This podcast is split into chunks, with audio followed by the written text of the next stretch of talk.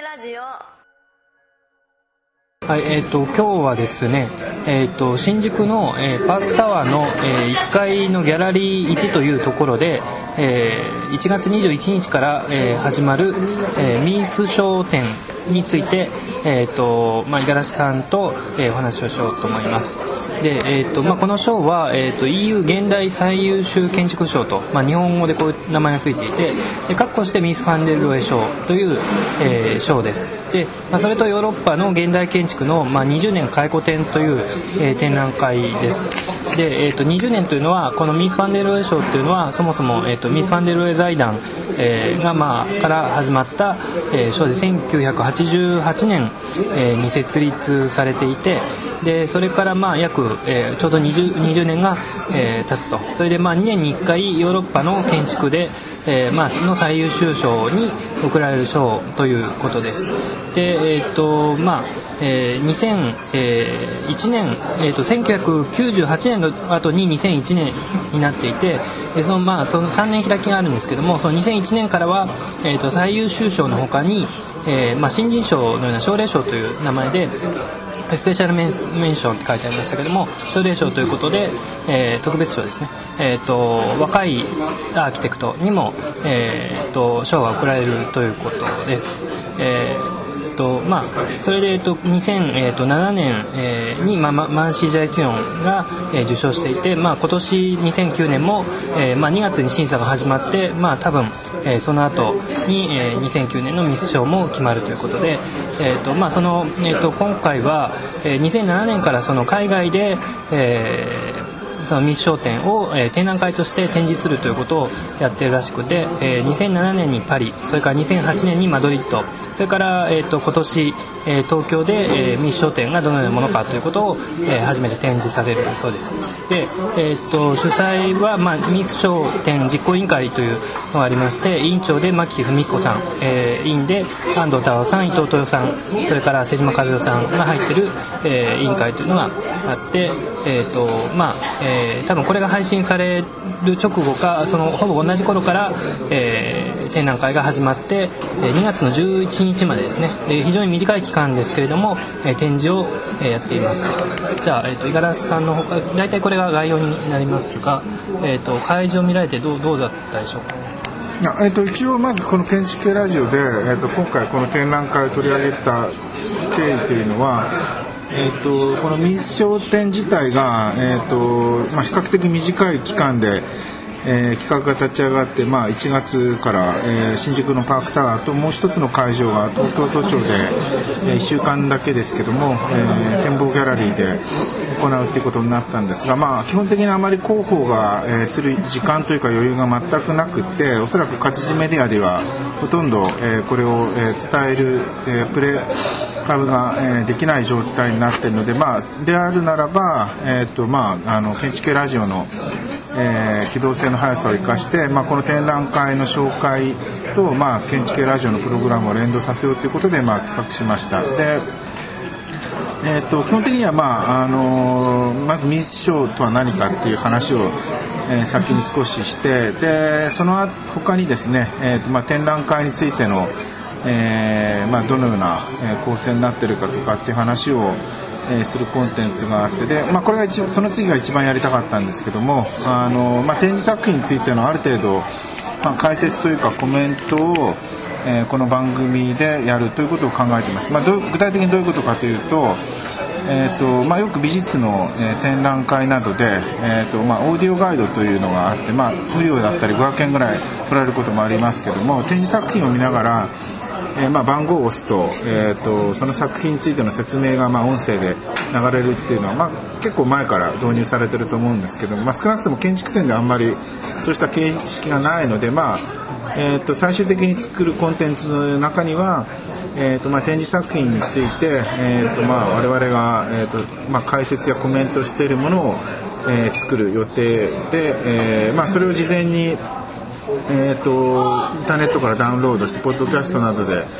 音声を、持っていってもらえれば、まあ、会場でまた聞くことができるという仕掛けを考えています。まああの展示会場そのものにそれほど解説が多くないっていうことも、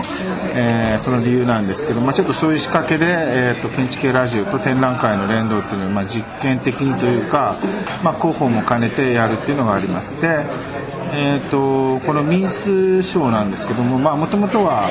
えーとまあ、この展示の中にもあのミス・ファンデル・ローエのバルセロナパビリオンがえー、模型でも紹介されたり、まあ、バルセロナチェアがあったりあと、まあ、ミスミス賞の、えーまあ、賞を取った、えー、人のなんですかねあの、えー、記念品というかプライズにああの与えられる記念品が、まあ、ミースの,、えーと、あの鉄骨の柱の、えー、モチーフをかたどった彫刻が、まあ、あの商品、まあ、日本の建築学会賞だったら家屋門橋とかをかたどったえー、ものをもらうんですまあ、そういう、まあ、非常にミス・ファンデル・ロエととにかくまあゆかりがあってですね。実際あのミス・ファンデル・ロエ財団っていうのは、えーと、1929年にできたミースのバルセロナパビリオンがまあ一回なくなっちゃった後にまあ、再現復元するプロジェクトがあって、えーとまあ、そのプロジェクトの中で、えーと、ミース財団ができて86年に、まあまあえーとバルセロナパビリオンがまた再建されるんですが、まあ、ちょうどその後に直後に、まあ、ちょうどこのミースショーっていうのが、始まるという、まあ、流れになっています。でえーとまあ、おそらく、えーと、このミース・ファンデル・ロエ賞っていうのは、えーとまあ、増田君からまた説明してもらったらいいと思いますがあの基本的にはヨーロッパの建築に対して、えー、与えられる、まあ、賞、まあ、アワードの制度であってですね、えーとまあ、例えばプリツカー賞とかだったら別にあのアメリカだけじゃなくて別にヨーロッパでも日本人の人でも当たるしあるいはアガカン賞であればイスラムのアイデンティティっていうコンセプトさえ守っていればあの場所がパリであろうと建築家ジャン・ヌフェルであろうと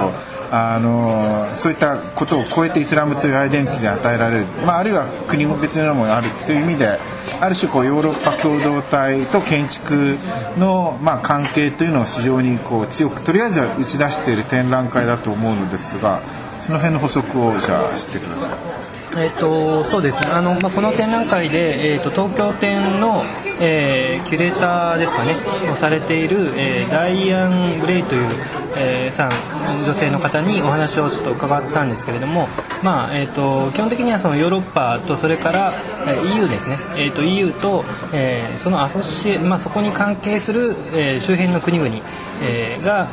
に建てられた建築であること。それからその国の、所属の建築家であることというのが、まあ、ミス展ミス賞の受賞の条件になっているらしくて。で、えーとまあ、これもちょっとややこしいですけども実は例えばスイスはそこには入っていないと。ただスイスは入っていないんですけれどもスウェーデンとか、ノルウェーは、えー、含まれると、まあ、そのヨーロッパの範囲というのは、えー、ちょっとあの曖昧ですけれども、えー、そういう、まあ、基本的にはその EU それからヨーロッパの、え建築権になっています。あとは、えーとまあ、あの基本的に88年から、まあ、一番最初に最初にアルバル・シザーが、えー、受賞して、まあ、それから、えー、そうそうたる人たちが、えーとまあ、この賞を受賞してるんですけども2001年からは、えーと、若手に贈られる賞という形で奨励賞ができていてで、えーとまあ、あの何歳からが若手というのははっきり決まってないらしいんですけども、えーまあ、ヨーロッパの、えー、一番の賞それから、えーと、若手、まあ、あの注目すべき若手に贈られる賞という形で、えー、2本立てで賞が始まっているらしいです。えーとまあ、そういう意味で例えばあのたとえヨーロッパに素晴らしい建物を例えばグッゲンハイムビルバオグッゲンハイム作ったとしてもフランク・ゲイリーは、まあ、現在のあのシステムだと賞は取れないしスティーブン・ホールも同様に、まあ、取れないっていうような仕組みになっています。ただあの審査員としては、まあ、今回あの実行委員会に入っている例えば伊藤豊さんなんかもそうなんですけども、えーと、審査員の中には、えーと、日本人も、えーと入るっていうようなえー、ことがあるそうです。であと、まあえーと、このシステムの中では、えーと、審査員のこうメンバーを見てるとですね割と賞を取った人が翌年の審査員に入ってますね。あのえー、だから今回、はい、あの取った、えー、ルイスマン・マンシーじゃなくてこの人が今度2009年のあの審査員になったりっていう、まあ、あのそういうふうに、えー、面々と続いてるっていうような仕組みになってます。でえ、ー、と審査の仕組みについてはあの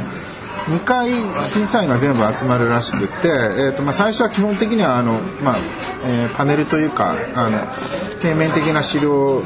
ベースにした、まあ、ファイルがこう、まあえーと、いろんな推薦委員がいっぱいダーッと並んでて、まあ、そういうとこから寄せられたものとかが集まって、まあ、そこをこのファイルの中から、まあ、セレクションしてですね。で、えーと、現地審査対象作品を、まあえーと、6つか7つぐらい選んでで、えーと現地審査対象になったやつはもう一回あの数ヶ月後に、えーと、その審査員があのスケジュール合わせて、えーまあ、3泊4日ぐらいでヨーロッパをあの強行ツアーで、えー、見てで、えー、見終わったところで、えー、審査をして、えー、最優秀賞を決めると。であの新人賞に当たるものっていうのは実は現地審査の対象になってなくてファイルの段階で、えー、ともう選んでいてですね。でそのファイルを選ぶ時にさらに30か40ぐらいのまあ割とこうなんだろうななんだろう奨励賞なのかな？よくわかんないけど、まあ、あのまあ漏れたんだけど、まあ、比較的いい作品を選んでそれはあのカタログなんかには、えー、紹介される、まあ、大体おおむねそういった仕組みになっている賞で。えー、ちなみにこのミス・ファンデル・ローエ賞は日本ではおそらくまだ馴染みが薄いと思うし、あのー、今回の展覧会で初めてこの賞の存在自体を知る人が多いと思うんですが、まあ、どうなんでしょう増田君あのヨーロッパでは有名なんでしょうか？えーとまあ、僕は、まあ、その日本のニュースサイト建築関係のニュースサイトで、えー、デザインネットであるとかそういうところであのミス商店というのは一応はその存在は知ってたんですけどもこうやって日本で展示が見れるっていうのは本当に初めてのことで、えーとまあ、それどれぐらいヨーロッパで、えー、認知されて知られてるかどうかっていうのはちょっとはっきり分かりませんけども多分、えーと、特に日本の学生とかと話をしても、まあ、多分あんまり知らない人が多いんじゃないかなとは思います。それから、まあえーと、一応そのヨーロッパの他の賞でいうとじゃあまあこのミス賞に当たるような他の賞がいろいろあるかっていうとやっぱり思い浮かばなくて例えば、まあ、あのフランス中心にやってる、まあ、ヨーロッパのユーロパンだとかそれからあとヨーロッパの40歳以下の以下の、えー、建築家に贈られる賞みたいなのもあるみたいなんですけども、まあ、多分ミス賞っていうのはそのそこに、まあ、ノミネートされてる人とかこれまでのことを考えても、まあ、最も多分大きい賞の一つなんじゃないかと思い思います。で、えー、と一応、まあ、今までこれまでの受賞者だけ、えー、とざっと紹介紹介というかあの読み上げますと,、えーとえー、88年にアルバロ・シザで90年にノーマン・フォスター、えー、と92年がステベ・ボネルスペインですね。それから94年にニコラス・グリム賞96年にドミニク・ペロ、えー、98年にピーター・ズント2001年にラファエル・モネオ。で2003年にザハ・ハディド。で、まあ、2005年にレム・コールハース。で2007年にルイス・マンシージャと,、えーとまあ、いう人たちが受賞していて。で、まあ、一応そのこれまでなんとなくこう作品は、えー、と見てはいたんですけども、まあ、そのミー・ファンデルあのバルセナパビリオンえー、それからミス・ファンデル・ロエと、まあ、何らかそこに関連性があるあるというか、えーとまあ、あると思われるような作品が選ばれる傾向が、えー、あるんじゃないかと、えー、思っています。えっと、ですね。あのまあ、なんとなくショーの傾向を見ると、やっぱり、えー、3つはスペインですかね。えっと、あそうですね。あので、まあ、今回の展示作品も比較的、まあ、スペインはちょっと多いかなと思うので、まああのまあ、もちろんこれショーをやってるところが一番あの何らかの形で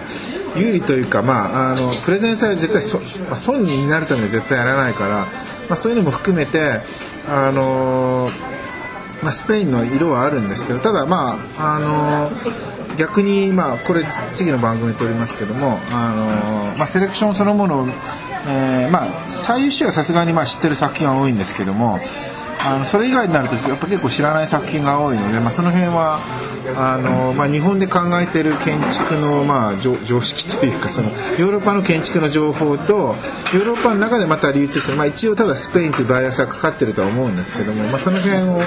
含めて、えーとまあ、ヨーロッパの現代建築ってどんな感じなのかって、まあ、締めはとりあえずあの面白い展覧会ではないかと思います。あとコルビジェ賞っていうのはない？僕もそれは思ったんですけどやっぱり聞いたことないんですよね。まあじゃあ今後一番一番対抗馬としてはコルビジェ賞があるけどまあ多分ミス・ファンデルロイ賞はおそらくもっとあの宣伝したいっていうのは多分あって要するにこのヨーロッパで閉じていたものをですね、まあ、日本で今回わざわざ巡回をするし、まあ、あの日本以外にもアメリカに持っていきたいという話もあるそうなので、まあ、そういう意味ではこのニースショーっていうのを多分あの建築の世界の中で認知度を高めたいっていう多分そういう意思はあるんですよね間違いなく。まあ、それで、えーとまあ、パリ、マドリッドについて一応東京がだからあの、まあ、選ばれたというのはやっぱりなんか日本の建築家に向けて、えーまあ、こういう賞があるということを、えー、周知させたいんだろうなとは思います。てそれから、えーと、先ほどですね、えーとまあ、そのミス賞とはどどういう賞かというところ五十嵐さんからもちょっとお話がありましたけれども、えーとまあ、29年に建てられたバルセロナパビリオンが、えーと、これがこの賞のシンボルらしいんですね。で、えーとまあ、この賞をシンボルとしてあのこの、えー、とバルセロナパビリオンをシンボルとしてえーまあ、そうどどういう意味を持っているかというと,、えーと、一つはなんかその、えーと卓えー、卓越した、えー、作品それから、えー、刷新的なという、まあ、その中2つのキーワードがあってそれから、えーとまあ、一度、えー、1929年建てられて、えー、亡くなった後もう一度86年に再建されと,、えーと、でそれがあの要するに2つの世界大戦を超えた、えー、という意味を持っているしそれからあとスペインと、えーまあ、その当時のワイマールですかねワイマールの国ワイマールのパビリオンとして建てられているはずなので、まあ、その会合みたいなそういう意味も、えー、込められているということをお聞きしています。まあえーとまあ、なんかヨーロッパのこう戦略みたいな話になるんですけど結構こういう民主商店そのものは割とバルセロナの市がお金出してるらしいんですよね。あのまあ、そういう意味ではすごくあのなんていうのかな。あの、まあ、建築に対して、まあ、そうやってこうあるあのバルセロナはこう応援していてでそのこと自体を、まあ、あるブランドというか価値あるものとしてこう高めようとしている、まあ、そういったまあ意気込みというか、まあ、そういうのはすごく強く感じるショーで、えーまあ、そういうのはね日本にはあまりないないないような気がするので、えー、それで、まあ、広島賞ってのはね広島賞ってのは美術の世界であの、まあ、原爆が落ちたっていう、まあ、あのスティグマを背負っているので。あのまあ、いわゆる現代美術的な活動の中で平和に関するものを、えーまあ、毎年、えー、奨励するって、まあ、それは広島現代美術館がやってるんですけどそういうのは結構それぐらいじゃないですか分かんないけど、まあ、あのやっぱこう何かあるこう地方自治体と非常にこういう賞のすごいブランディングというか価値を出すっていう意味で非常に、まあ、これはあのミス賞っていうのがバルセロナともすごいつながってるわけですよね。あそうですね。それでいうと先ほど、えーとそのえー、ダイアナ・グレイさんからお話を聞いたんですけどもやっぱりオリオイ・ボイガスが、えーまあ、バルセロナの都市計画局長ですかね、えー、だった時に、えー、ミス・ファンデルバルセロナパビリオンを再建しようとしてで、まあえー、イグナシ・デラソラモラレス、モラレスを、えー、はじめとして3人の建築家で再建したと。そこから、まあ、スタートしているので、まあ、バルセロナ、えー、の市の戦略というのももちろん入っていると思います。とは展示会場についてはじゃあ、えーと、じゃあ、はい、えーと、1回目はここまでにして、はい。はい、えー、次で、えーと、大体展展示の、まあ、レビューをするということで一旦切りましょうか。はい、はい、じゃあこういう展覧会ということです